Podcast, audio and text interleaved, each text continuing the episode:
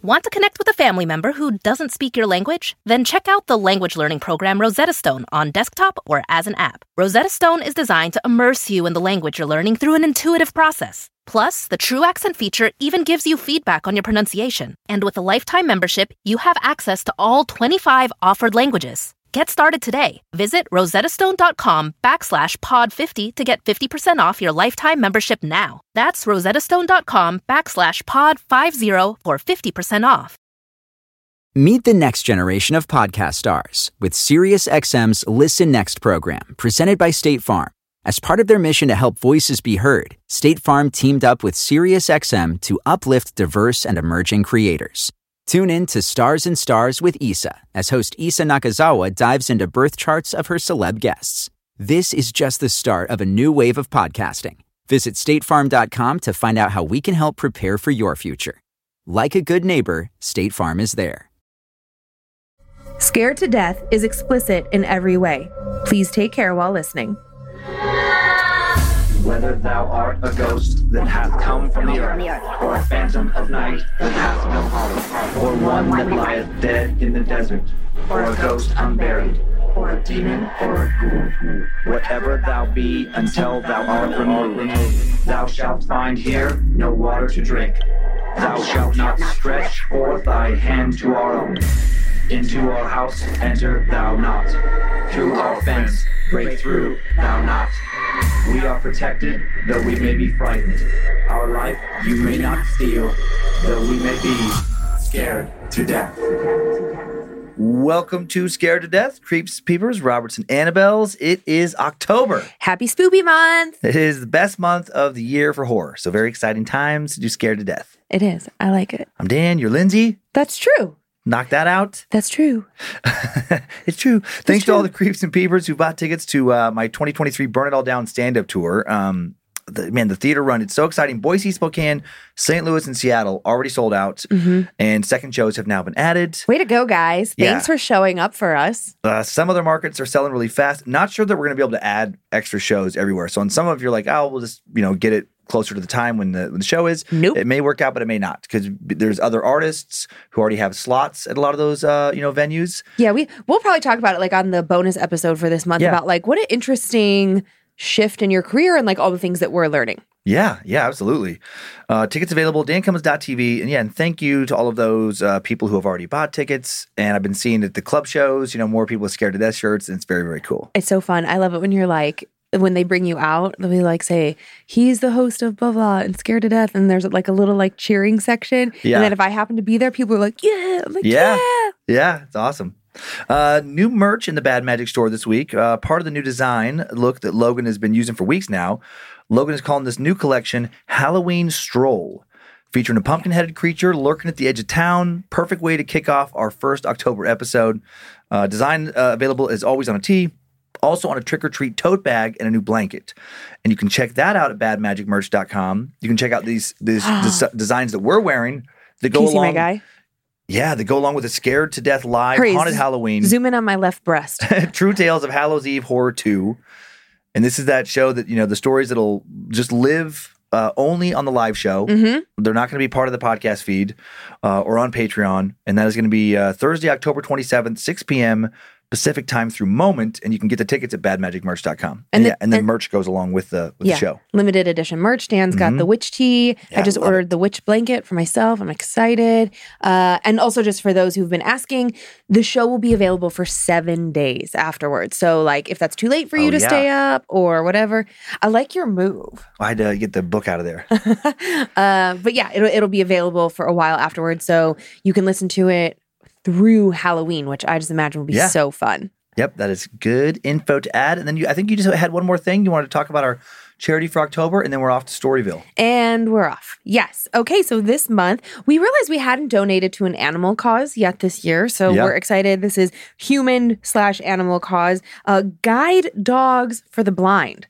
I mean, Yeah. y'all know how much we love our fur babies, and they would be terrible guide dogs, but there are other dogs that are wonderfully trained to help those that are vision impaired. Uh, their their mission statement says that uh, we believe in connecting people, dogs, and communities to transform the lives of individuals with visual impairments. So, for more information on that, you can go to guidedogs.com. Of course, our donation amount is yet to be determined as we're recording in advance, but we'll fill you in on that soon. Yep, exactly. It's like a sweet one. We've had like some really like heavy charities this year because it's 2022. Yeah. But I love this one. It's just Yeah. kind of a little bit lighter. I think the dogs could be. Uh, Penny can. Penny, if she was trained correctly, could know a crazy amount of tricks with very little training. Yes. She can spin, jump, lay down, roll. Uh, no, it doesn't roll over. Well, she can kind of roll over. She Monroe and I have like, pause with both, but I mean with very little training. Uh-huh. she is so food motivated. uh huh. I think she could uh, be a circus dog. She could be a guide dog. I don't think she could be a, do- a guide dog just because she doesn't have the sniffer for it. Hmm. And she's easily distracted by food, the sounds of true. wrappers. Ginger, on the other hand, her sniffer is out of control. She True. is such a good sniffer. Mhm. So I think that she actually, and she is a little bit more sensitive and can be easily redirected. That's this true. is like Penny is Monroe and Kyler is Ginger. I feel like I'm describing our children. Who's more easily reprimanded and put in their place? oh man, they're both pretty good. But yeah, Kyler. Kyler's easier to redirect. Yeah, yeah. Monroe is She's more stubborn, but she's also very good. she's she's a little tiny Dan Cummins. She's very good. Yeah, they're both great. Yeah.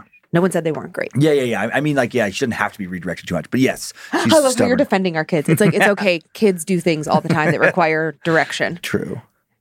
Um, what kind of horror do you have for all of us today, Lulu? I have two hoes that I'm super excited about. Two hoes. we said horrors. what kind of horrors do I have? Um, my first story is we might have on the fan side for the first time ever our own Darren.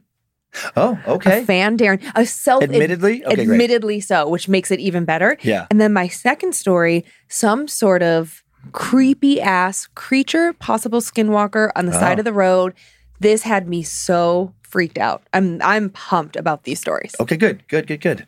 I have uh, my two. The first is set in the woods of Alabama, and the Oh. next is set all over Canada. First is about a ghost said to roam the grounds of Alabama's Haines Island Park.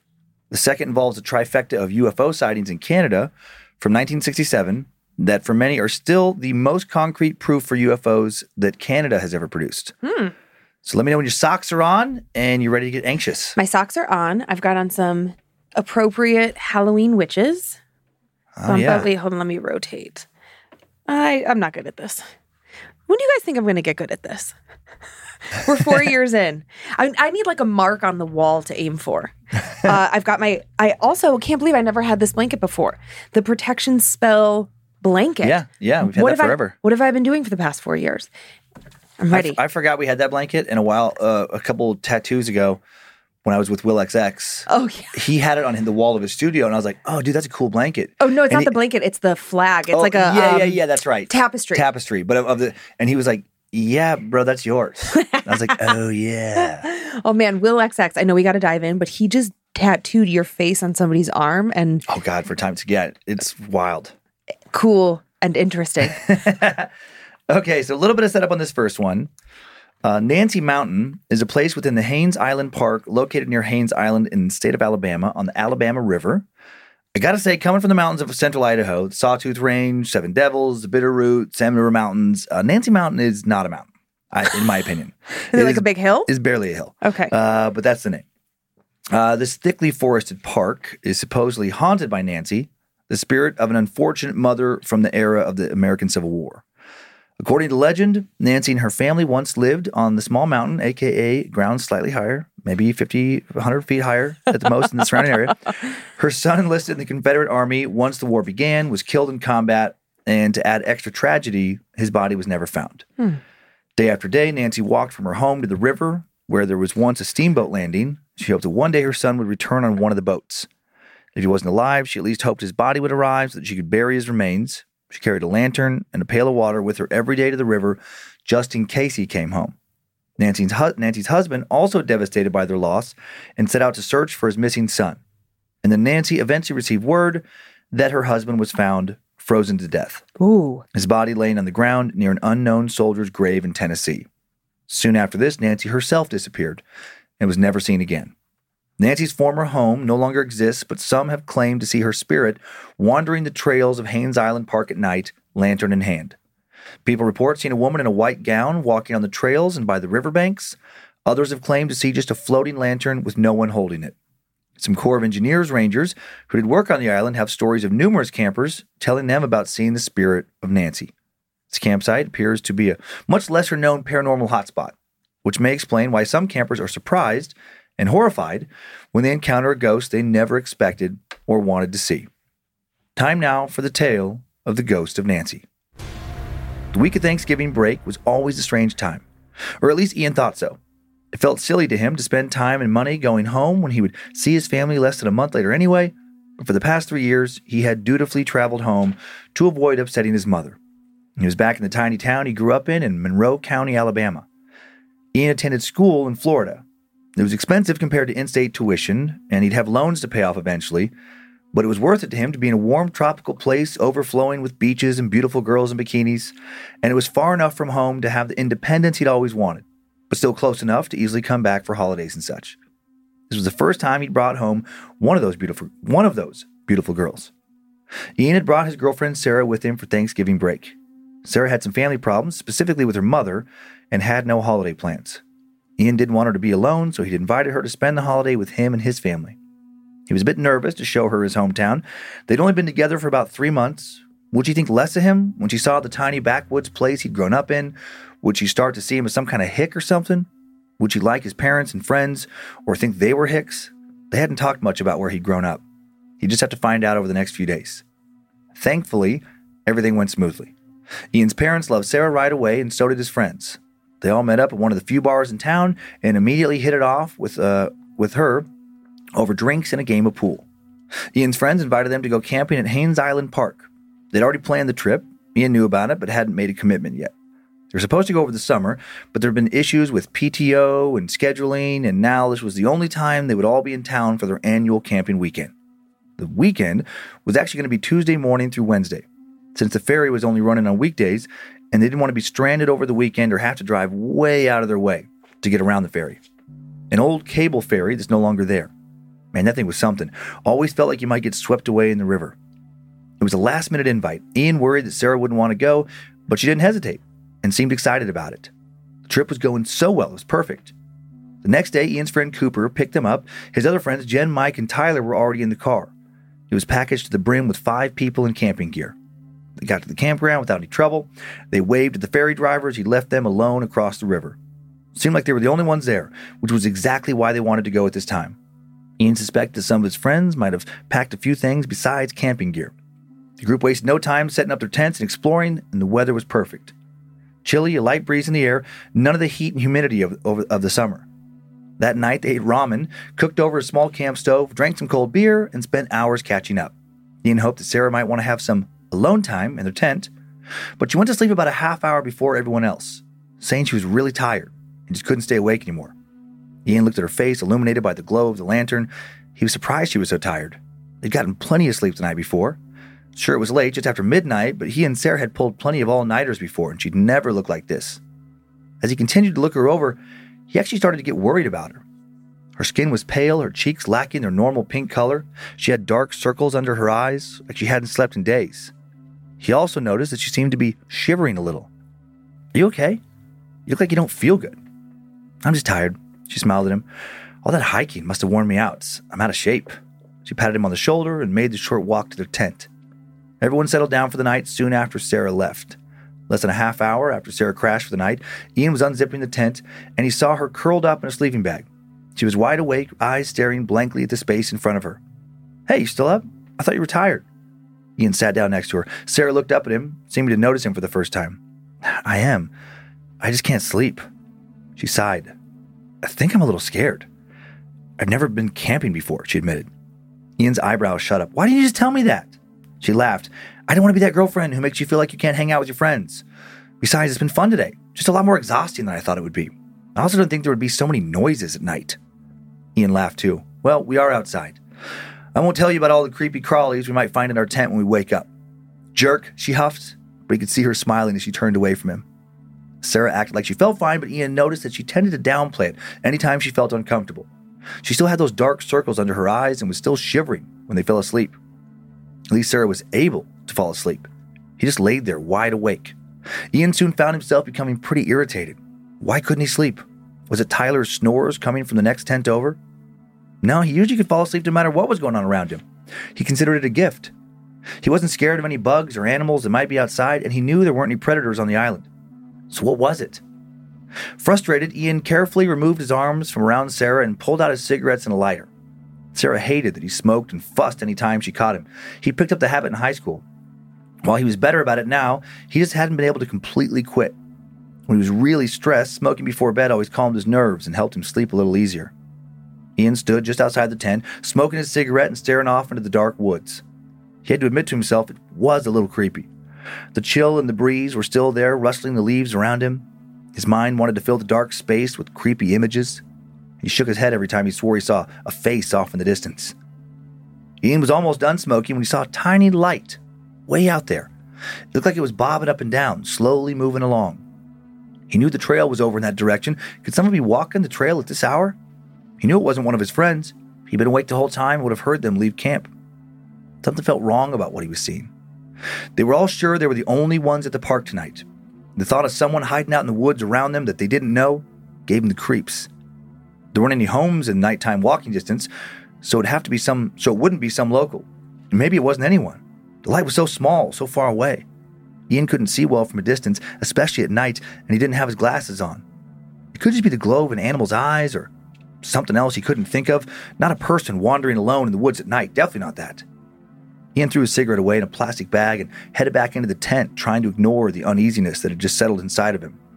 He laid down next to Sarah. She didn't move at all. He thought that was odd. Normally, she was a pretty light sleeper. She must really be exhausted.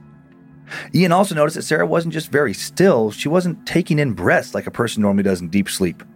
He put one hand on her back, waiting for the rise and fall, but nothing happened. A bolt of panic surged through him, but he didn't want to wake Sarah up if she wasn't feeling well. Now he placed a finger under her nose and sighed in relief when he felt a tiny puff of air. Ian lay down and wrapped an arm around Sarah over her sleeping bag. His racing heart settled, and surprisingly, his eyes drifted shut. Tiredness came over him in a wave, and before he knew it, he was finally asleep. And then, sometime before morning, panic. A feeling of pure panic. What was happening? Ian was woken up by the feeling of his arms being pinned down and something heavy kneeling on his legs. When he opened his eyes, everything was dark. Took a moment for his vision to adjust. It was early, not even close to sunrise. Sarah was on top of him, pinning him down. She was staring at him, a look of intense concentration on her face from what he could see. His eyes, her eyes bore into his as if searching for something. Ian thought it was a little strange, the odd way she was looking at him. He also hoped she was suddenly feeling a lot better and had woken him up with one thing in mind. He grinned it's a little early, but. And then he was stunned silent. Sarah's face now changed. Ian watched the transformation happen right in front of him. It happened so quick. Sarah wasn't Sarah anymore. She was older, wrinkled, with hair so silver it almost shined in the dark tent. Her eyes different too. They weren't Sarah's dark brown eyes, they were blue, and they were staring right at him. What? Sarah, what's happening? He croaked, finding it difficult to speak. He tried to scramble backwards, but couldn't. Somehow the small body on top of him was keeping him pinned to the ground. He couldn't move an inch. She was incredibly strong. His eyes shifted to the right now. When he'd fallen asleep, Sarah had been tucked against him, but now she was laying pressed against the wall of the tent like she'd been pushed aside. Did he do that? No, wait, what was happening? Whatever was on top of him must have done that. His attention was immediately brought back to the strange woman, not Sarah, pinning him to the ground. Who? He stuttered, but he couldn't get the question out. Ian's heart was pounding, fear and adrenaline surging through him. Was this the person he thought he saw carrying the lantern earlier? It must be. What did she want? How did she look like Sarah before? Why couldn't he scream for help? It's me. The woman whispered in a gravelly hiss, as if she hadn't spoken for a long time. Her voice grated against his ears, only serving to increase the terror he felt. Ian still couldn't speak. His eyes widened and he shook his head back and forth in denial, trying to tell the woman he didn't know her. Ian's heart hammered in his chest, his muscles tensed up, screaming at him to do something, anything, but he couldn't move. The woman now brought one freezing cold hand against his mouth, covering his nostrils and blocking his airway. Ian panicked, trying to move his head, trying now to lift his hand free, but he was locked in place. No, no, no! Repeated over and over inside his head, the only coherent thought he could form. His panic, his internal struggle increased by the second. The woman leaned towards him, bringing her face within an inch of his own. I found you. She whispered, a massive grin splitting her face. Ian! Ian! Ian, I'm coming in! Suddenly he could move again. He shot upright, taking in a shaky breath and looking all around him. The woman was gone. In her place was Tyler, who was crouching in the tent, and looking at him, concern visible on his face. Ian still couldn't speak. His heart pounded. He had trouble catching his breath as if he was winded from a long run. Are you okay, man? Ian heard shuffling next to him. Sarah now sat up and was looking back and forth from Ian to Tyler, also confused. What's going on? she asked. She looked worried, too. Are you okay? What's wrong? she asked. Ian couldn't answer. Tyler spoke instead. I heard all this shuffling around from your tent, and then I heard someone breathing super loud. Sounded like one of you was hyperventilating. I called out, no one answered, so I came inside and I found him like this. Finally, after what felt like an eternity, Ian was able to catch his breath and speak. He told an edited version of the truth. He said that he woke up on his back, feeling like he was being pinned down by someone. Scared him. He must have had a panic attack. Everyone was worried, but it seemed like they believed him. They decided to end the camping trip early and get on the ferry as soon as it started running for the day. It was only when Ian and Sarah were alone that he told her what really happened. He thought he sounded like he'd had some kind of mental break, but he had a realization on the ferry ride. Sarah got sick and tired, and then he saw the light. After Sarah fell asleep, the woman appeared. He felt like she must have used Sarah's energy somehow to manifest herself and make contact with him. Ian had believed in ghosts as long as he could remember, and he knew that there was no way someone could explain what had happened to him in any other way. But Sarah didn't believe him. She insisted it was just sleep paralysis or maybe anxiety, blamed his smoking habit, reminding him that nicotine caused anxiety. She insisted that she wasn't as sick as Ian thought she had been. She was just tired worn out. Ian was so frustrated that she didn't believe him, disappointed, a little hurt too. And then all that combined with a few other problems with their relationship, but mostly the ordeal with the ghost, honestly, led to them breaking up. He felt that had to be one of the strangest reasons to break up ever, but there it was. Strong disagreement over a malevolent spirit. Ian still doesn't know what happened to him or why. Maybe it was sleep paralysis, but he doubts it. After reading about the legend of Nancy, he thinks she went completely mad waiting for her son to return, and that she's still waiting and still mad in death. He can't find any pictures of what her son looked like, or her actually, but he is certain she looked like the woman, exactly like the woman he saw that night, and that her son must have looked a lot like him. That is a cool story. Yeah, yeah, I like that one. I'm a little sad they broke up. kind of a funny reason to break up. I know, but but also I do kind of get it because it's like Mhm. If you had a really powerful, if you felt you had a very powerful paranormal experience, Yeah. and with someone as well, with your partner, Mhm. and then they just refuse to believe it, I could see if you were like, you know, especially a, a, a lifelong believer in the paranormal, right. it's like how that Well, it was like a new relationship. I mean, they were like yeah, three wasn't, like, months super in. serious yeah. college age. Yeah. But I can see how that could, you know, along with a few other problems, be like the, the straw that broke the camel's back. Pretty funny. Mm-hmm. Yeah, that what that story I, You I better, really like you better it. believe me when I tell you these things happen. It's like I I can I'm, I will say, as this podcast has gone on, I was actually I was actually talking about this on stage in uh, South Florida. Uh, I'm such an idiot with South. I did not look when I was touring down there exactly where Miami Oh, yeah. is in relation to the other cities, yeah and assumed I was in the Miami area. I was not. I mean, I, I was ish, ish. but I was in Dania and I was in uh, My West fake Palm nose ring is falling down. oh, that's does look cool. I know I'm trying it out, guys. If you can see it, I have a little fake nose ring in, but it, it fell down while you were talking, and I was like, Oh. oh, it tickles when Funny. they're fake and they move around. But I was uh, talking on stage about that, about how, you know, just thanking people for listening to Scared to Death and saying that I started off super skeptical Mm-hmm. and going into it was like, ah, most of these stories are probably from, you know, it's probably just nonsense or, or, or Mhm. maybe even all of them. And as it's gone on, hmm I am for sure a believer. Uh huh. How do you feel about crystals?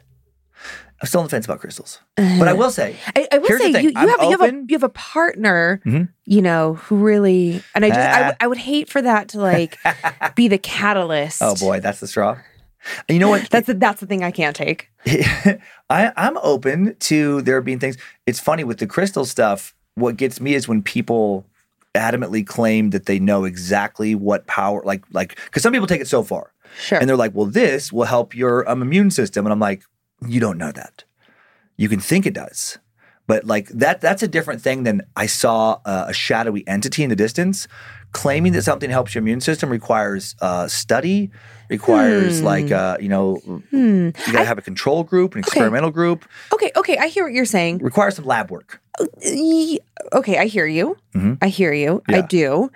Uh, but like you saying you saw something to me is just as wild of a claim because it's like you can't prove that you saw okay, something. Okay, here, here, here, here's the difference Yeah. on the paranormal side. Yeah. Uh, the difference to me is like, okay, I, I think I just saw something, or Mm-hmm. I or I did see something. I saw a shadowy figure moving, a humanoid, definitely moving around the house. Me Mm-hmm. and somebody else. Oh, oh, well now, Or, or- okay, but either either just me or me and someone else. Either one. yeah. That is a different claim than I saw a shadowy figure. It is definitely from the third realm of hell. And Oh, I it, see what you're it-. I had to stay away from it because it has psychic powers and could have definitely like turned my mind against Okay. me. It's like you add all these extra things. I'm like, to me, that's when it jumps to shark, where it's like you can think maybe It jumps a what? jumps to shark, no longer believable. Isn't that the term? It, I've never heard that. That doesn't mean it's not real. I just haven't heard it. Tyler, have you ever heard the phrase that that just jumped the shark? I technically have not, but Logan said, mm-hmm. So all right, okay, someone. So Logan's heard. Okay, okay, good. Well, all right. Sorry, I, I- I forgot my foot pillow that makes my legs higher. Ah, So, and, and that's how I feel about a lot of stuff out of the science world, like, you know, um, spirituality and stuff. I'm like, that there's a sense of mystery to it. Yeah. And, and I'm very open to the mystery. And I'm, and I think I am a believer in a lot of that stuff. It's just when people get real, like, well, here's the exact rules, ding, ding, ding, ding, Mhm. that I have, that I have pause. okay. That's just me. okay. Okay. Yeah. Yeah. Do you, do you want to see some pics? I do. Uh, this first one is of Haines Island State Park. See, it's not really mountainous. There's some hills out way in the distance. Well, that looks like a mountain way out in the distance. But even if you got close to that mountain, it's like it's so flat out there. That could be a couple hundred feet, maybe, Hmm. as opposed to like, like really coming, As opposed to, like rising out of the I earth. like it. I like it. Um, this next one, old cable ferry that took you across the river. yeah, this I want to see because I didn't understand. oh, okay. isn't that weird? That is weird. I've never seen a ferry like that. And I didn't know when it said, like, oh, it feels like it Mm-hmm. could wash you away. Then I was like, wait, am I, do they mean gondola and You know not? That- ferry? Like, I was Yeah. so confused. It's the same mechanism as a gondola, but it's just pulling this, uh, you know, big barge back and forth across that uh, slow moving river. People, one thing, a car, that feels, Yeah, that feels yeah. dicey. Uh, this next one, part of a heavily shaded wooded trail in the park. That's really pretty, actually. hmm And then this but is it would be so creepy at night. Yeah. And then this is the Nancy Mountain uh, trailhead. So they got her name on the Nancy Mountain Trail there. Uh, and then this is uh, another pic from the park. Uh, that this is uh, on the other side of the park. Okay. now that's uh, that's a scary old ghost woman or something from the job. 2007 horror film Dead Silence. Okay, you got me a little bit. I just thought maybe that's what the woman on Ian's chest looked like. Huh. Yeah.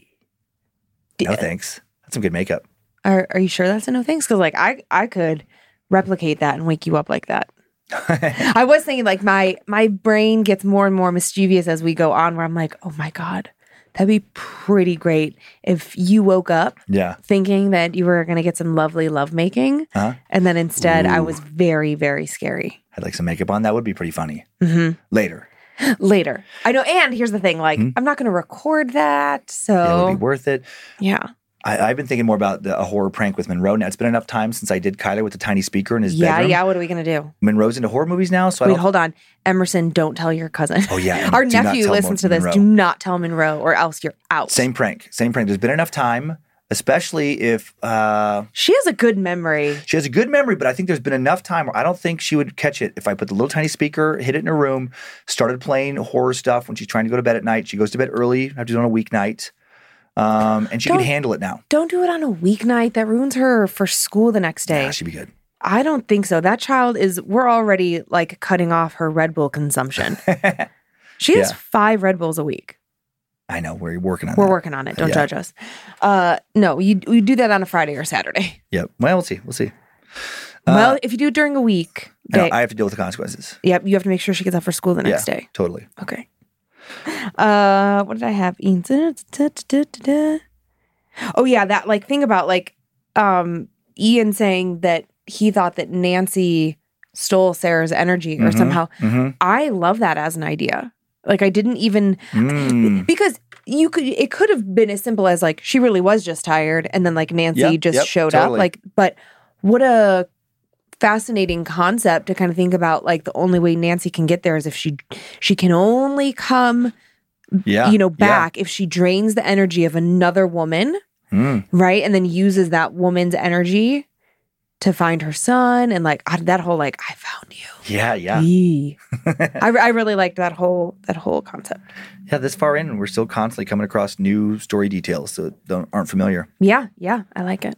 Are you prepared for more proof that there really probably UFOs out there Oh no! watching us? This is a, I really like this one. and I can't, speaking of things like we've been doing it this long and haven't heard of, can't believe I hadn't heard of these stories. Can I tell you an idea that I came up with that I can't believe we haven't heard just because it's What? right on the tip of my tongue?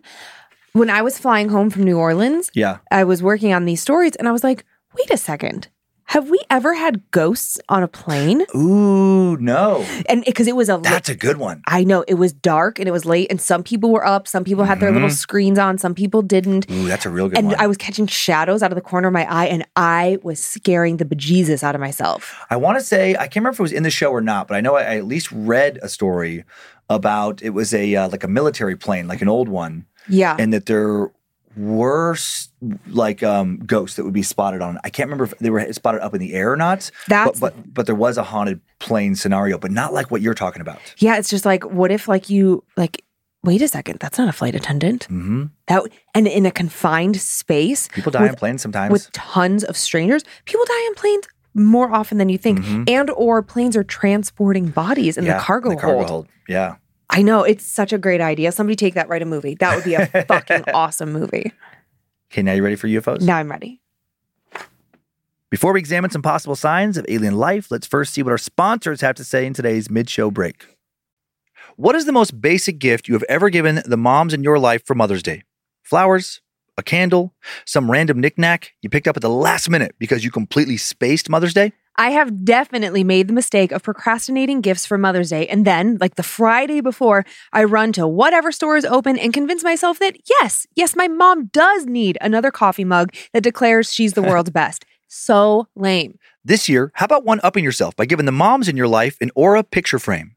Named the best digital photo frame by Wirecutter, Aura frames are guaranteed to bring joy to any mom at any age. Aura frames connect easily to Wi Fi and have unlimited storage so you can share as many pictures as you want. This year, as many of you know, I am on a spending freeze. But one of my carve outs was meaningful gifts for the people I love. I don't want to give all of the moms in our lives something that won't bring them joy. We are giving Aura frames to the moms in our world because they are timeless, heartwarming gifts. Right now, Aura has a great deal for Mother's Day.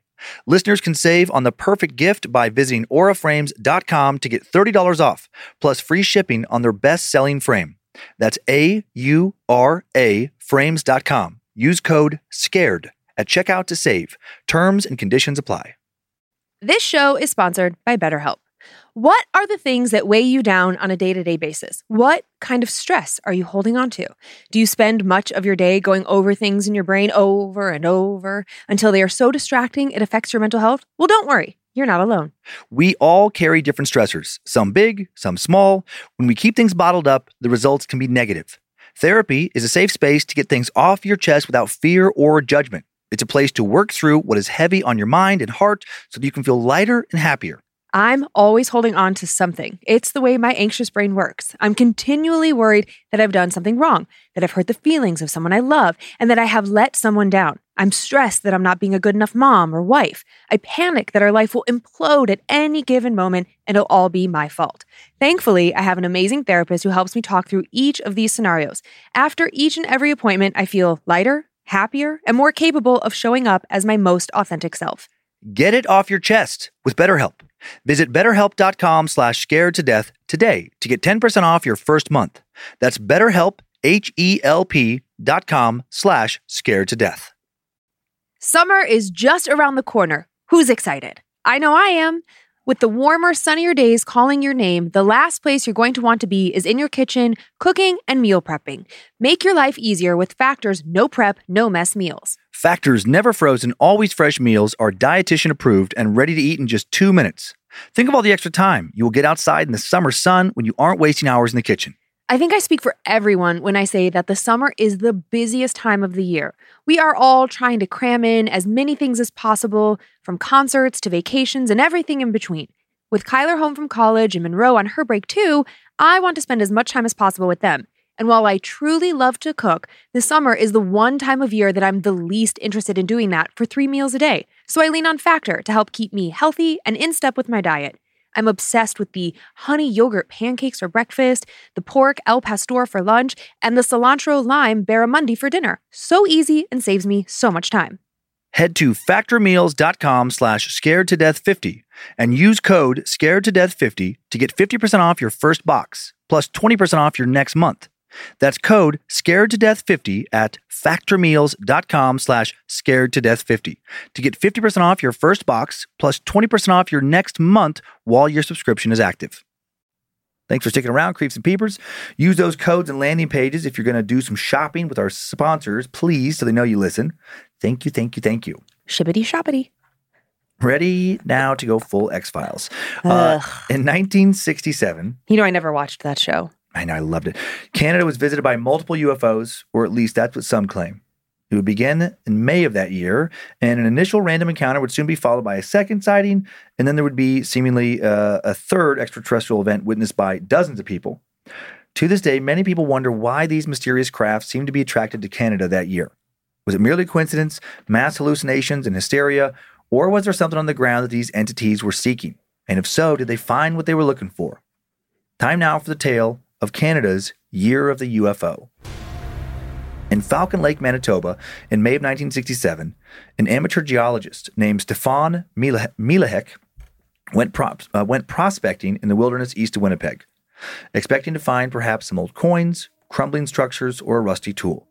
And then he found something vastly more interesting than any of that. Brushing the low hanging branches of, a, of pine trees aside, Stefan peered into a valley. He couldn't believe his eyes. At first, he thought maybe he was dehydrated or that he must have been seeing some strange reflection off the snowy peaks. But then it started to hum. The distinct sound was coming from a silver saucer shaped craft about 10 meters wide, grounded on the valley floor. It appeared to be emitting something, though Stefan couldn't describe exactly what. It was some combination of sound, warmth, and light. Nothing like he'd ever seen, felt, or heard coming from anything before.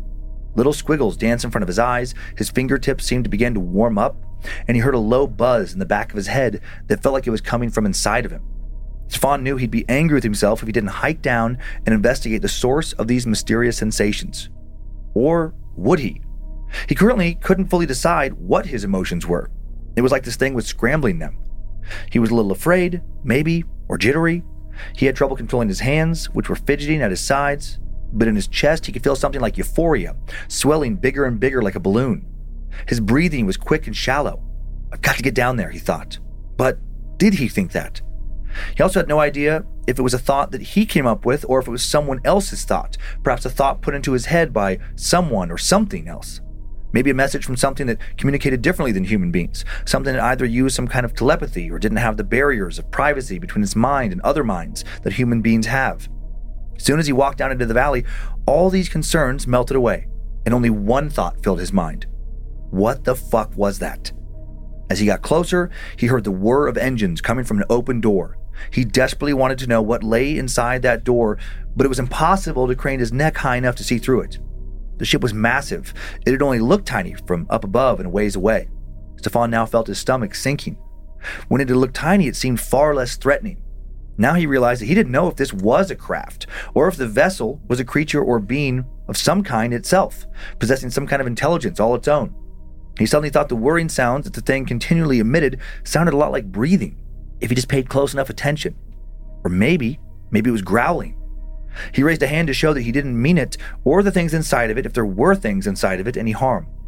And then when he slowly placed his hand on the vessel, boom! Immediately a blast of compressed air shot out at Stefan, scorching his shirt, hat, and skin. With another blast of air, the thing took off, but Stefan wasn't following it with his eyes, he was looking at his hand. His gloves had been burned through, and his fingertips, where he touched the craft, had been burned an unnatural looking red.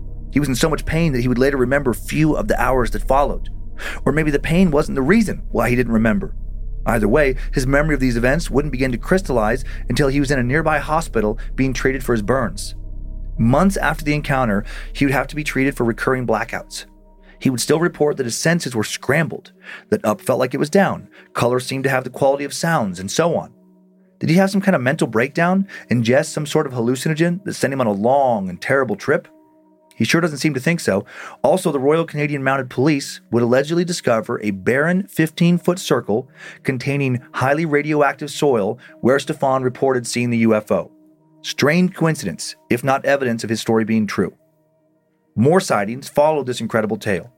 Just two months later, in July of 1967, in Kananaskis, Alberta, journalist and novelist Warren Smith sp- spotted a shiny disc quickly rising and falling overhead.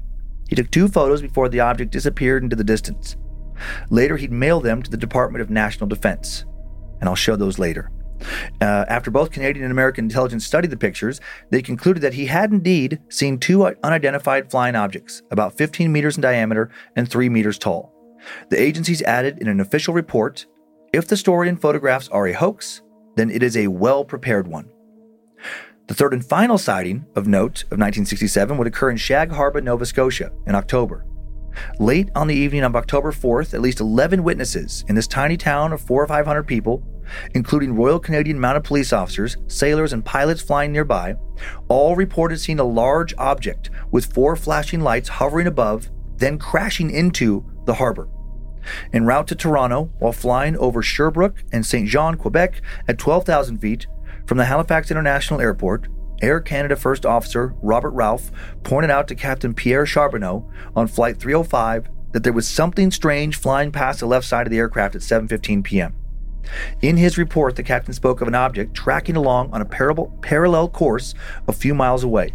He describes it as a brilliantly lit rectangular object with a string of smaller lights trailing the object. At 7:19, the pilots noticed a sizable silent explosion near the large object. Two minutes later, a second explosion occurred, which faded into a blue cloud around the object. Meanwhile, on the ground, Daryl Dory, his sister Annette, and his mother were sitting on their front porch in Mahone Bay when they noticed a large object maneuvering above the southwestern horizon. And also in the harbor, while standing at the wheelhouse of his vessel, Captain Leo Howard Mersey was looking at four blips on his Decca radar that appeared to be stationary. When he looked up, about 17 miles from the vessel's windows, he could see the four bright objects situated in a roughly rectangular formation. The entire crew of nearly 20 fishermen stood on deck, watched the object floating in the northeastern sky.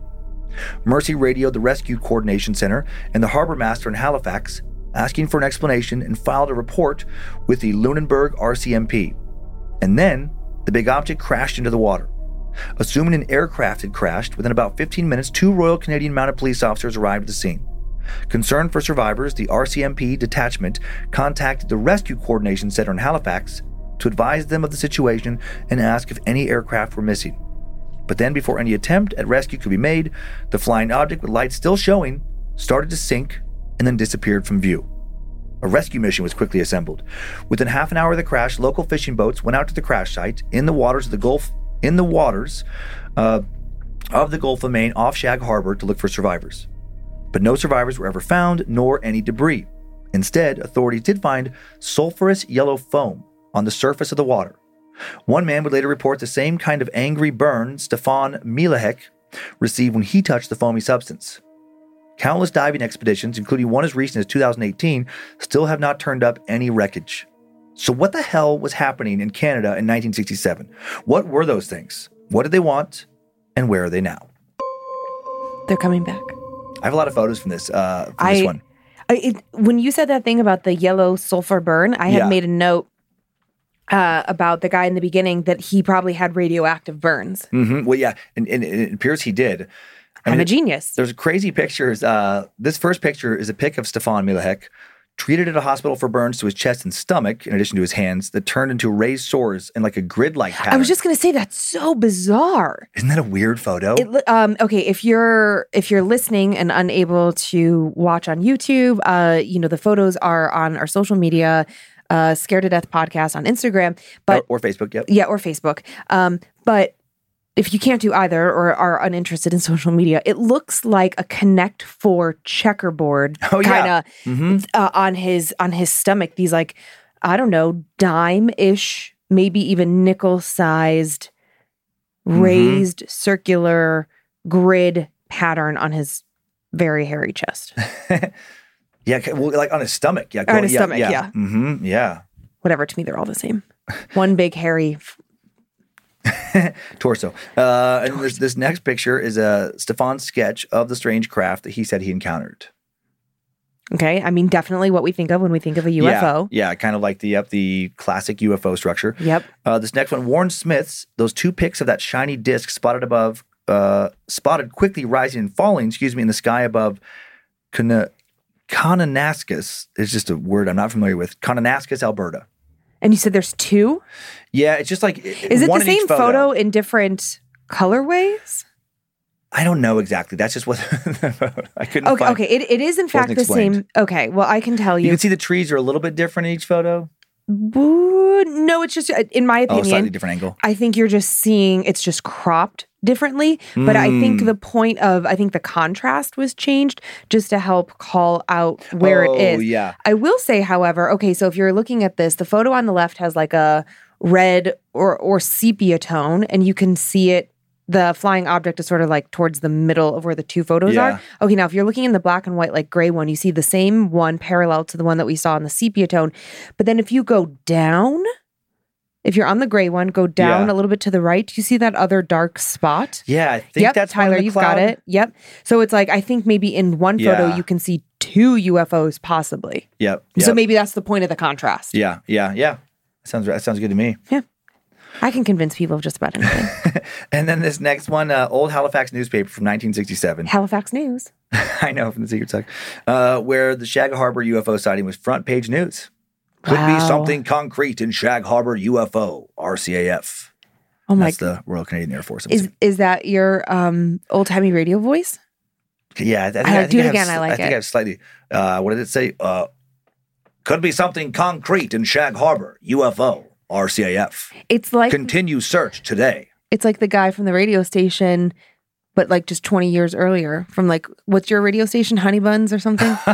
DJ Honey. Oh yeah, DJ Honey. I can't remember. What was it like Honey. on the buzz. Yeah. Charlotte's number one adult contemporary station. Something like that. Yeah, it's like you started in um like radio uh Yeah, guy- the guy- entertainment like uh like you know like when you would listen to like old, like the ranger or whatever on the uh radio Ranger? thank you i am really struggling with words um and then his career progressed into like dj host Yeah, I feel like the, the morning news guy. He's got a little bit. He's got a little bit. Uh, jazzes up his voice a little more. Uh-huh. Kind of holds on to his sounds at the end, where where the uh, the newscaster is i just love it so much i hope this is entertaining. a little a little more formal. We have to cut off our sounds to sound more important. Have to instill it. fear in the general public. i want that sound in the background Everyone, get inside quickly. The Russians are coming.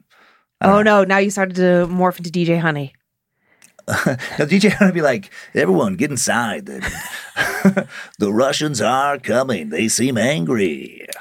in fact he is angry Get inside and put on the buzz. Charlotte's number one adult and contemporary station. DJ Honey. I don't know. We've been getting emails no people think it's funny okay, good. So, yeah, so that's my stories. okay Now, now I get to hear yours. the yellow sulfur stuff that is really really The sulfurous foam. interesting hmm damn it that's not the word i wanted fascinating unique surprising anything other than these three words which um this is such a cool design Yeah, it is from cool. our from one of our fans so many, meredith So many cool designs. so many Got shings this little Mothman guy. i know he's so cute oh, he is had- cute. oh i was gonna say he has a nose She. ring too she Well, I think it is from the Time Suck site, and I think it's um it's Mothman's girlfriend. it is? Mhm. Oh yeah, oh she's very cute. She's so cute. I, I just like that there's such a wide range of things. Well, this is from the Time Suck side, right? I thought that that was from, I thought Logan did, so we have so much merch, we can't keep it straight. I thought that what you had was like the the sort of like kid friendly, scared to death stuff, like the like fun creatures. Oh, yeah, maybe. And I think that this is cryptids from Time Suck Okay, because I was very confused because That's I because I saw this and I was like, well, that shirt's in the wrong section of the store. And then Logan was like, no, you aren't following along, Lindsay. Yeah, I know. There's. I, I love the store is so robust. I know it is really cool. Like, It's like a cool mall of interesting and weird things online. yeah, yeah, we have like meetings with various people all the time, and they'll like ask about you know our merch or I don't know. They'll it'll come up somehow in a conversation. We're like, oh, you should check it out. And the emails are always like, holy shit, what is happening over there? We're like, yeah, I mm-hmm. know, I know. Are you ready? I'm ready.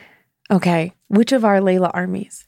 Uh, I got yellow today. I wish that we had a true orange Layla for Halloween. We've got Mm. black. Pumpkin colored Layla. Uh, a Layla with a pumpkin head. Oh yeah. Oh, That is that is that, yeah, that'd be really cute. I like this one. Reminds me of like a a lemon pastry. oh. Like I should be able to like bite Layla's head off. It'd I- be so delicious. I like that we're both hungry because in my mind I was like, that looks like mustard. I want a hot pretzel. That's where my brain went. Oh, we're all on, on this side of the show, our very own Darren. Okay. Now, now it is creepy, but I just love that this person, like pretty much off the bat, is like, yeah, a little bit of a Darren, uh, m- m- more curious. Excuse me, more curious than scared, but like you know, not doing something repetitively, repetitively because they're scared, but more like, what's going on here? Yeah. Uh, yeah, I, I just think it's it's it's pretty fun. Um, what would you do in a situation where you were pretty sure there was something paranormal going on? You weren't necessarily afraid of it, Mhm. but you wanted it to go away. Would you confront it or would you just bail? Paranormal, not really scared. Confront it and say like, depends "Peace on, out." Yeah, it depends on where I am. I mean, if I'm home, I- I'm gonna have to confront it. What if you're in an Airbnb? Mm, I guess depends on how much t- time I have left there. If I'm not scared, Uh huh. I don't know if I would ask it to leave. I might. Okay, I might might just- leave it for the next person. Well, yeah, yeah. If it's not scary, I, don't, I don't know. All right, all right. Well, I I have a hard time believing that for me, if I encounter anything, that I'm not just gonna be like immediately practicing all the things I know to practice to get rid of it. Huh. I want to save the next person some heartache, maybe. Well, But if it's being nice, maybe just let it be. Is it? But but how often is it that it's nice? I know it starts nice. to gain your trust? Yeah. and then It gets Dun, real dun, creepy. dun. hmm All right. Well, let's uh check this story out. I love this. Hey Dan and Lindsay, I love your podcast and I'm steadily making my way through the episodes. It gives me something to listen to at work, and I'm often laughing out loud at my desk because of your antics. Possibly not the response you want from listening to a scary story, but as you'll soon find out, that's kind of my take on the paranormal. As an adult, I would say I'm a creeper, but as a young child, I was terrified of the dark and everything in it. I was sure the house was going to burn down or someone was going to come to get me in the night. From a very young age, less than three years old, I remember hearing footsteps on the stairs when no one was there. And then, when I was a little older, seeing shadow figures coming up the stairs to get me, having radios start playing on their own at night, and so on and so on. These experiences meant I didn't sleep in my own room consistently until I was in my early teen years because I was so afraid. Luckily, my mom was very supportive and listened, even if she wasn't sold on what I was saying to be true. She could see I was freaked out and didn't force me to face my night terrors alone. As an adult, my brushes with the paranormal have been much less, and I left most of my fear behind. I firmly believe in ghosts, spirits, and the paranormal, but now my attitude is much more unbothered. You might even call me a Darren. I just don't have time for any spooky shit. They come back and annoy me when they have, uh, they can come back and annoy me when they have a 12 hour shift to work. I frequently say out loud when there are weird noises in my room and I'm walking to the bathroom in the dark, or the one time I was held down in bed by a super sketchy looking thing, I say, piss off. Some of us have to work in the morning. if they were so powerful, powerful and capable of harm, why not show up in the middle of the day and do something really worth my while? And until then, well I don't I don't have the energy to be scared. That being said, I still don't watch horror movies because my overactive imagination does not need more fuel and I'm easy to jump scare. Okay, so this story is not about any of what I would classify as small or irregular paranormal experiences, but my one big encounter that honestly, I didn't even really view as a haunting until I was describing it afterwards to some friends and they were like, hold up, that is pretty sketchy. So at the time of the story, I worked as a live in nanny for a family and I escorted their three year old daughter from the UK to America as the parents were already out there for a business trip with their baby that was just a few months old. We arrived at midnight, and when we got to the house they had rented, I remember thinking it had a weird vibe. My room had these three full length curtains, but instead of covering a window, they covered an opening into a small additional room, almost like an enclosed balcony. The whole room did not have a great feeling to it. But if any of you have taken a toddler on a 12 plus hour long haul flight, sleep was far more important. Sure enough, three hours later, I was on call because the children were awake. The weird happening started almost immediately. The house had a room off the kitchen, which was locked, as well as a locked basement, which was a little weird. Then we started hearing strange noise- noises from the basement, and soon we were joking that someone was down there. Next, the kids' stuff started going missing plates, cups, toys, all of this that had been downstairs in the living and dining room area. And then the next day, when no one was around, things would go missing. Again, I remember joking it was a ghost taking the kids' stuff, and I didn't think much more of it. The parents were out most of the day with work, so I was alone with the kids.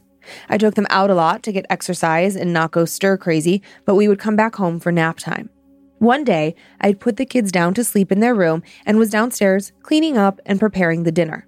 I heard the eldest call out my name, which she often did when she woke up.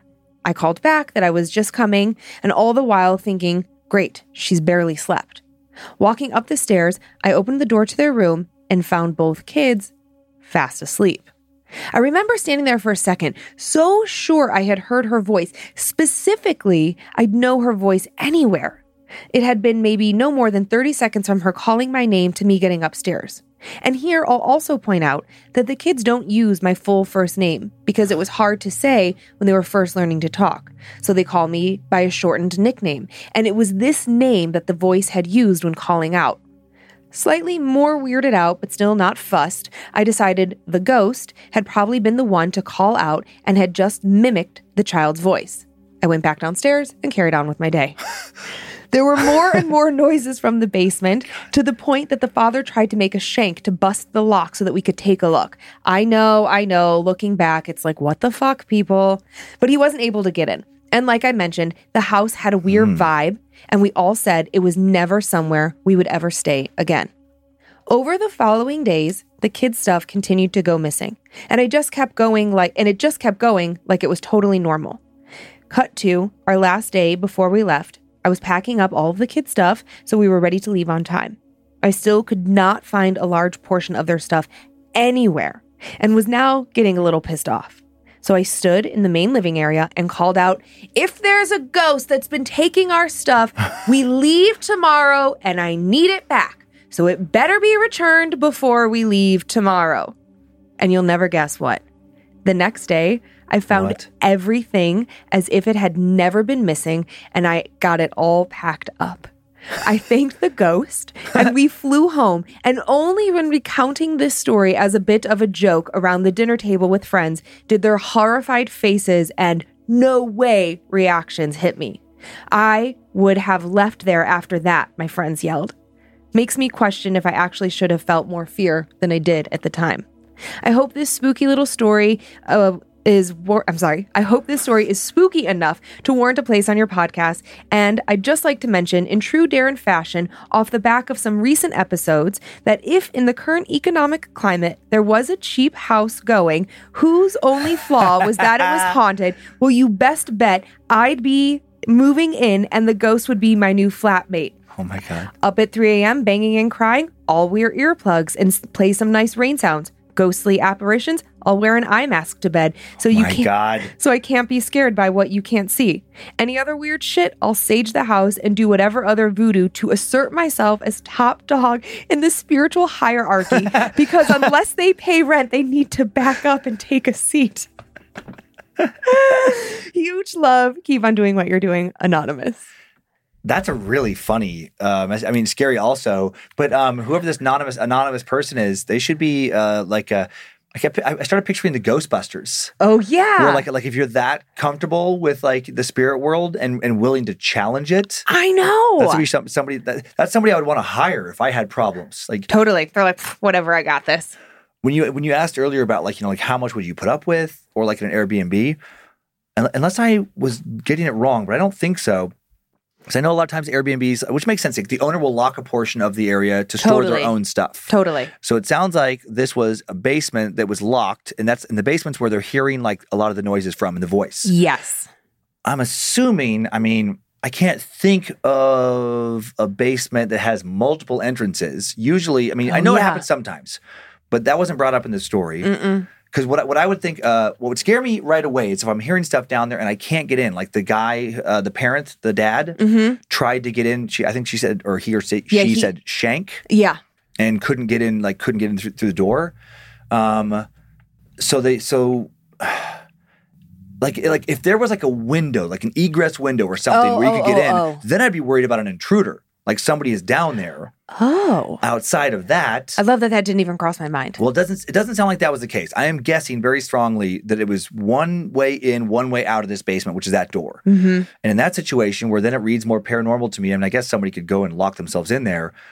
That they would- they could have somebody that they abducted and put down there. Oh there. my god, yeah, that would make me want to leave because I wouldn't I wouldn't be able to go to sleep in Mm-hmm. a house with a basement that I can't go check out for myself, Mm-hmm. where I'm fucking hearing voices down there. That that's across the line for me. Okay. it's like I'm either kicking that door in, like I'm breaking the door off the hinges Ugh, to see yeah. what's down there, um, or I'm leaving. Okay. Okay. If I if I could break the door, get down there, and really feel satisfied that nobody is down there and nobody could have like while I'm kicking the door down gotten out, Mm-hmm. then I might be able to stay there. Okay. If, if it's if it's you know definitely a spirit, but even even still like that is creepy. I love that this nanny Yeah, stood in the living area yeah. and was like, "Listen, we're We're- leaving we're tomorrow. leaving." I need my shit back." Because here's the I thing. can't believe that worked. I mean, that's pretty incredible, Like, are they sure there wasn't some creep? But but if there was a creep in the basement, right? Why would the creep give them their stuff back? Well, right, because if they're a creep They're and, and they that. like kid stuff, if they're pedo, Uh, yeah, right? That's yeah. that's their fetish. That's their God, thing. yeah. Um, I was relating to this story on so many levels because when I lived in LA, I was a nanny for so many years. Yeah. And I was like, oh my gosh, that's like, I imagined myself in this one particular house of like, I would be standing like at the kitchen sink doing dishes. I had just put their youngest of four down for a nap. And if I would have heard little Alana like say my name, the kids all called me Lulu, which, Mhm, you know, is mhm. my, my nickname. Yeah. If I went in there and then she was sound asleep, not faking it the way the kids Sure, do sure. or whatever. You can tell usually. Yeah, totally. Yeah. I I think I would be waking the baby up and be like, just kidding, you're not getting a nap today. We're going outside. Like Mm-hmm. this person is incredibly brave. And I like that they're just kind of brazen about it. Just like, ah, Right. fuck off. And it sounds like what they said, like they dealt with so much growing up Yeah. that they kind of became jaded towards it. Which But- is which is an interesting take because Mhm. normally it's like You when get more scared. Mhm. or or you become more um critical of it. But like Yeah. like this person is just brushing it off laughing. Yeah, I, I guess there could be that angle where it's like, let's say you're terrorized a lot, you know, growing up by some kind of paranormal situation, and but you but you never get actually hurt, Right. or you know, nothing like bad, like you know, you're not actually damaged anyway. You're not Yeah. physically assaulted. You're not afraid you're gonna lose your mind. hmm I could see how you could just acclimate to it and be like, whatever, I'm gonna see a spirit, but then just like before, nothing's gonna happen. I mean, is it just really no different than being harassed by your older sibling for years and years and years on end, and then you just like get used to it? You're like, whatever. I guess, yeah. Mm-hmm. I mean, because that feels like their approach. Mm-hmm. I love it. That's a great story. yeah, I just thought. I mean, creepy, but also super fun, and just a, Mhm. a different, uh, a different portrayal of something that has happened. Yeah, yeah. Yeah. Now this next story, this This is the plane one, right? this is the pl- no, this is what I was working on on the plane. It, it doesn't. Oh, yeah, yeah, yeah, yeah. it doesn't yeah, yeah, happen you gotcha, on a gotcha, plane, gotcha, gotcha. but it Yep, just yep. had me I remember now. thinking about like, I mean, like a plane is such an interesting location of like you.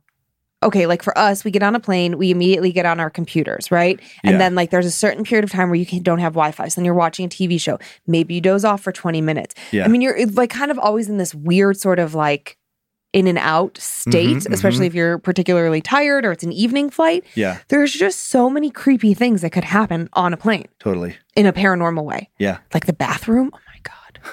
How many people have had heart attacks in bathrooms on airplanes and have maybe died in there? Is that a thing? I don't know. I'm to, I have flight attendant friends. I'm to find out. but I just, I don't know. But it, it sent me over the edge also because when I got back to New Orleans, you had gone to Florida and I was to have to drive home by myself in the dark. And you'll see in a minute, I was afraid, like, oh, I'm so tired. What if I have to take a nap on the side of the road, which is Oh, yeah. the premise of this story. And I was like, oh God, oh buddy. I was so scared the whole way home. Hello, Dan and Lindsay. Hello. My boyfriend and I have a tradition of passing our drives from Utah to Montana while listening to Scared to Death or Timesuck.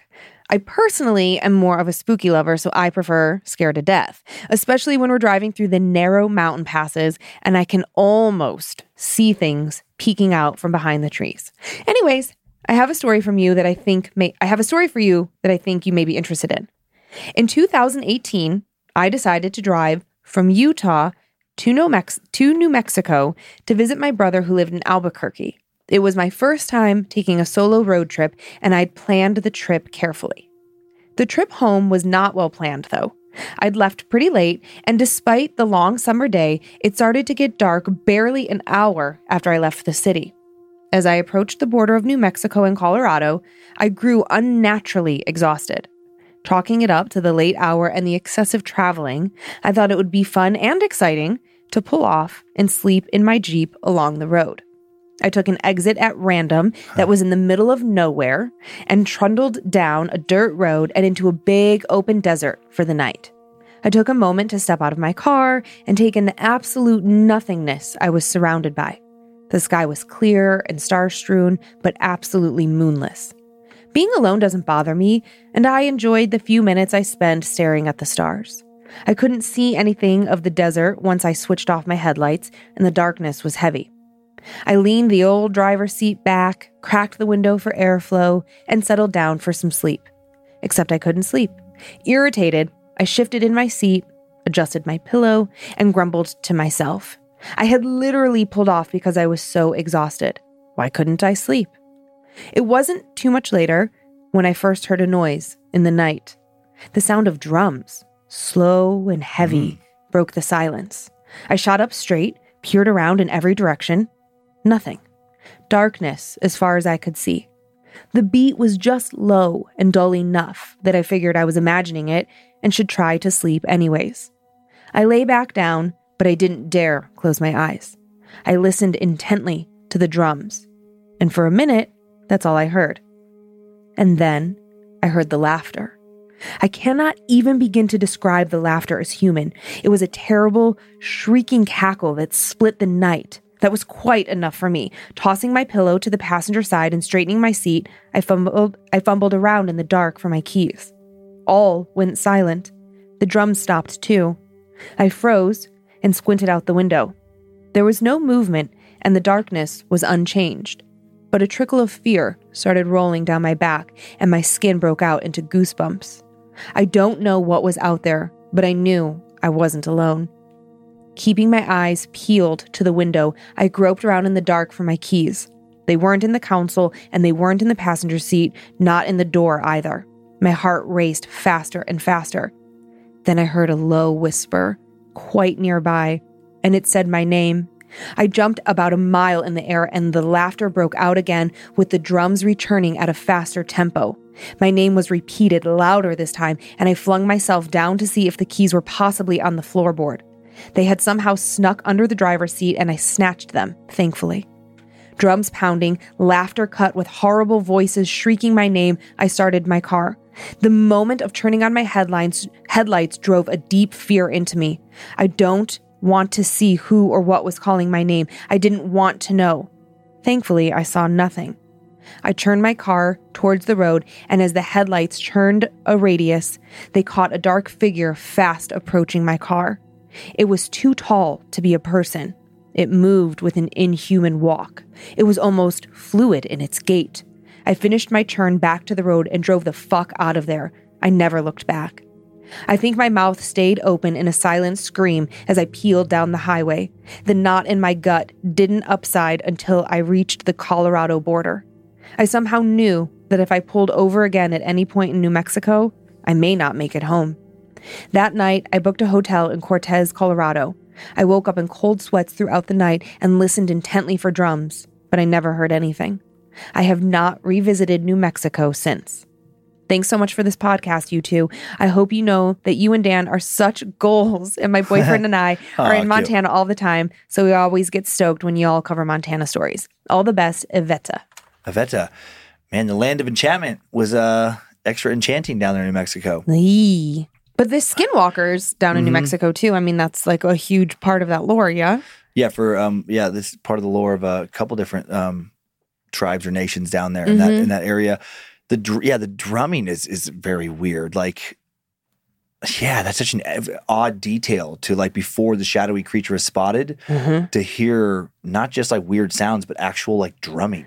I know. It kind of makes sense to me though, if we're thinking about it possibly being um tribal, you Mm-hmm. know, or you know, then it's like, okay, well, who's to say that like ghosts or spirits can't perform what they performed in life, right? So like like a spirit beating a drum, like a, a whole drum circle, like, you know, maybe they're conjuring something up, maybe they were praying for rain. Like I don't you don't know like what these tribes could have been doing at any point that like a whole group of them could have died or like right like so all these spirits are together Yeah. recreating what they knew in life It makes me it made it made my mind go to this place of like time not being as linear as we think it is. ah And, and like weird ripples and that whole like uh glitch in the matrix yeah kind like of thing glitch in the matrix kind of thing where it's like she's hearing and seeing something from another time like another era that suddenly is like split into our reality in some way a little bit. I don't know i think about that stuff like parallel universes and yeah. time kind of like i mean every time i think of these type of thoughts i immediately think of true detective matthew mcconaughey time is a flat circle and just like his you know just always going around and around what if they're always screaming or i don't know you know i'm currently obsessed with him Oh yeah, you're really in McConaughey right now. oh my god Greenlights you guys such a good book and he does the voiceover on audible and it's i mean he Matthew Matthew McConaughey's silky voice. that is literally can't at all what he sounds like at all He does have a very good voice. he does He has a great voice. he has a great voice and he All right, all right, all right. He was that guy so long ago. hmm he's still that guy he actually he talks like all about like the the drumming the the bongo thing and yeah, good for him. Yeah, He seems like a cool dude. he is a cool dude i actually Interesting. yeah and i actually didn't realize i don't want to call him like staunchly religious but like i think he, Spiritual, right? Is he very spiritual? i think he goes to church like every Oh, week like actually is religious, like yeah. actually is religious you know Yeah. i mean raised in the south and you know all Yeah, I think these he was raised in a small Texas town, wasn't he? uvalde that's right. That's right. That's right. Because he gave that Mhm. heartfelt speech. Yes, Mhm. yes, kelly yes, clarkson yes. That's right. kelly clarkson too i think either was born and raised there or lived there for Ah, a while Kelly Clark, that same little town. Mhm. Interesting. hmm I keep saying that fucking word. Yeah. I know. Well, it's it's an all encompassing word. Yeah. You know, like, oh hey man, that's so cool. Like cool Right. is I know also there are a few words where it'd be really hard to replace them. Yeah. Like you don't get to say good, or you don't get to say, Ooh. you know, um, I'm trying to think of other very common adjectives or bad, just like the Mm. basics. No more saying bad. No more saying good. No more saying great. You know what's Like- a hard one to get rid of that's not an adjective? Huh. Got. Got yeah. I had a seventh grade teacher, Miss Aletta. Her theme of my seventh grade year was down with got. We were not allowed to say it. We're not allowed to write it. Not allowed to use it. And when right. you, she, she would replace. I'm guessing with have. it- it- You, you don't got to go. You have to go. You need well, to go. You and it's should not go. have to. It's I have to. oh, have to. Mhm. Yeah. She was pretty, but looking back on it, I remember thinking, just like how once we called out wild, cool, and interesting, you don't recognize that you're doing it until someone Yeah. highlights it. And then you think, oh. Mm-hmm. But, anyways, yes, uh, New Mexico ghosts, drums, ripples in time. Time is a circle. how did we get to Matthew? Good Yeah. stories. Yeah, I, I really that story because sometimes I truly get so tired, especially Mm-hmm. in the the early days of bad magic growing and we were hustling. Oh yeah, like, you would sleep in the car sometimes. I would drop the kids off at school and then I'd pull off somewhere and sleep for half an hour because there was Mm-hmm. Yeah. just, you know, I'd been up till 12 or 2 and then had to get up at 6 or 7 with the kid, you know, just like we had these short turnarounds. Mhm. So this concept of like rest stops, sleeping at rest stops, pulling off on the side of a road, just anywhere, parking lots, like I have done that, and Mm-hmm. it just and the stretch from Spokane to Coeur d'Alene, the freeway is just a two lane freeway, and it. I wouldn't call it wooded, but it's not brightly lit. Yeah. and there's a lot of forest around. It's it is quite a creepy setting. So Yeah, to have dark this early in the story. Mhm. yeah, I love it. I love it. And then that like skinwalkery type thing that she saw, Yeah. too tall, too thin, weird Mhm. gait. So it's like, Mhm. oh, was there like a drum circle? Like, was it bringing it back to life? And then the shrieking and the calling of her name. I don't know. It's just, Also, we never um we haven't had time to watch that many shows recently, but we, Lindsay and I did just finish the new finally. I know it's not barely not even new now, but season four of Stranger Things. it was great. It was. I really liked it. I mean, I, I I like that show anyway, it. but I that was my favorite season. And uh, Uh, season, season one, one, I, and season four, yeah, are, Okay. the, are the two tops for me. yeah, I am annoyed that it's And it going to keep going on. I liked it. I, I liked. I think this next one's going to be even creepier. But uh, I liked that it was more horror centric. Mm-hmm. You know, like it definitely is in that fantasy realm, and yes, there's horror elements. But it was the scariest season. I mean, it's not a terrifying show, but it was nice and spooky in season four. If I was like eight or ten, I think I'd be scared Totally. because I had I I did have some moments early on watching it. I was like, I don't know, I'm kind of scared. Yeah. Yeah. But they did it. They did a good job. I just don't like that it's going to be like a year and a half before we get the next Yeah. season, and that's why I'm anymore with shows. I'm like, you gotta you gotta make it tight. Mm. Yeah. You know. Also, just really quickly talking about TV shows, I started watching The Patient Without You. Steve Carell, fucking phenomenal, but gets. I mean, this isn't like ruining anything Yeah. if you've seen any of the previews. Uh, chained up in a basement. Yeah. And uh wow. So when we were talking about the f- my first story with like something in the Mhm. basement, I immediately was like, Steve Carell's in the basement. Let him out. Do you want to shout out some Annabelles? I would love to, Dan. Okay. I would like to thank the following Annabelles for their support on Patreon and helping us to make awesome donations on your behalf. Carrie Goodwin, Lord Lucifer, Stacy Walters, Chauncey Fuller, Danny Hopkins, Bean Lord, Jacob Ferguson, Sarah Mills, Ron Loy, Mackenzie Johnson, Evan M, Jennifer Winkler, Stephanie Maris- Maricanish, Mariscanish, Mariscanish, Bodacious Loki, Ariel and Joe Pedersen, Call Me Lou, Luke Hoffer, Amanda Veery, Andrew Green, Amanda Tyson, Hustling Panda, Sarah Peterson and Travis Tripp, Cameron Mattingly, Victoria Diamond, or it's either Victoria Diamond or I spelled it wrong and it's Victoria Diamonda.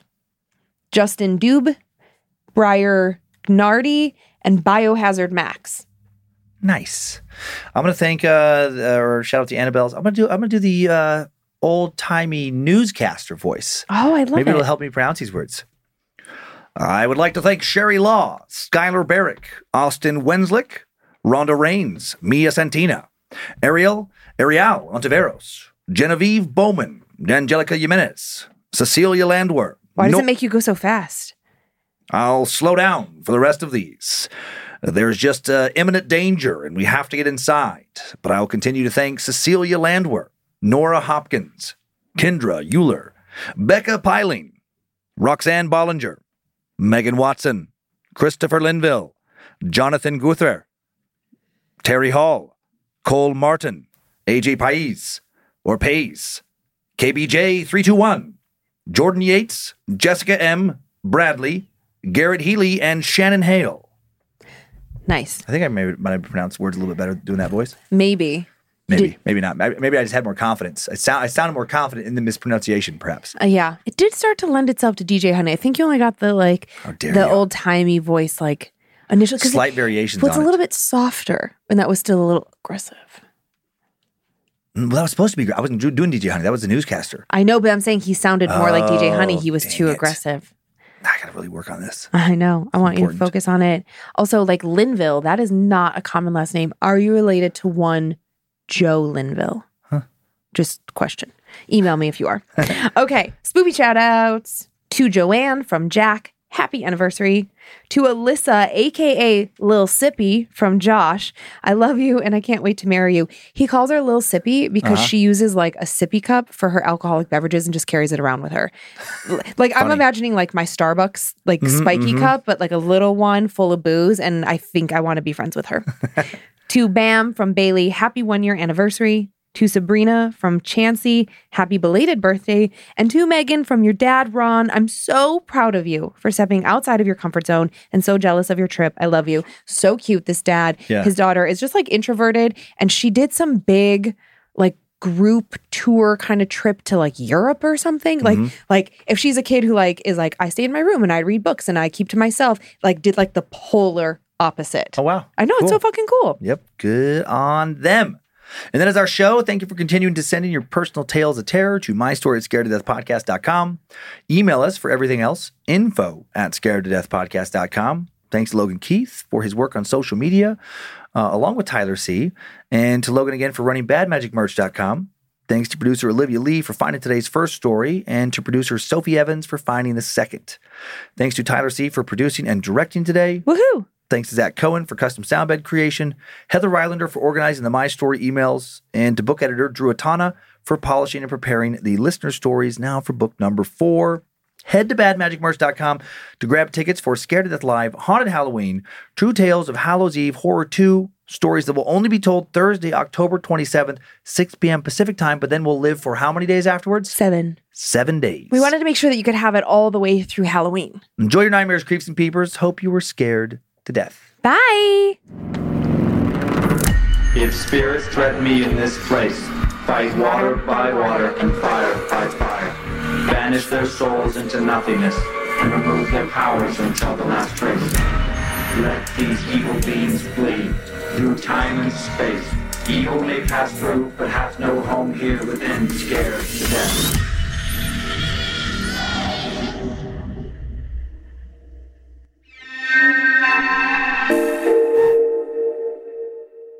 Any other weird shit, I'll sage the house and do whatever other voodoo to assert myself as top dog in the spiritual hierarchy.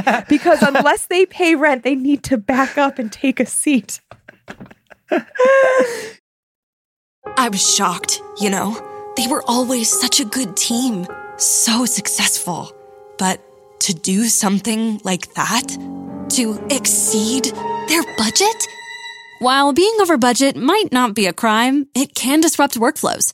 With Monday.com, you and the team can be sure that you're all in sync. All the data, latest updates, files, and budgets are visible to everyone, so you won't miss a thing. Tap the banner to go to Monday.com. Meet the next generation of podcast stars with SiriusXM's Listen Next program, presented by State Farm. As part of their mission to help voices be heard, State Farm teamed up with SiriusXM to uplift diverse and emerging creators. Tune in to Stars and Stars with Issa as host Issa Nakazawa dives into birth charts of her celeb guests. This is just the start of a new wave of podcasting. Visit statefarm.com to find out how we can help prepare for your future. Like a good neighbor, State Farm is there.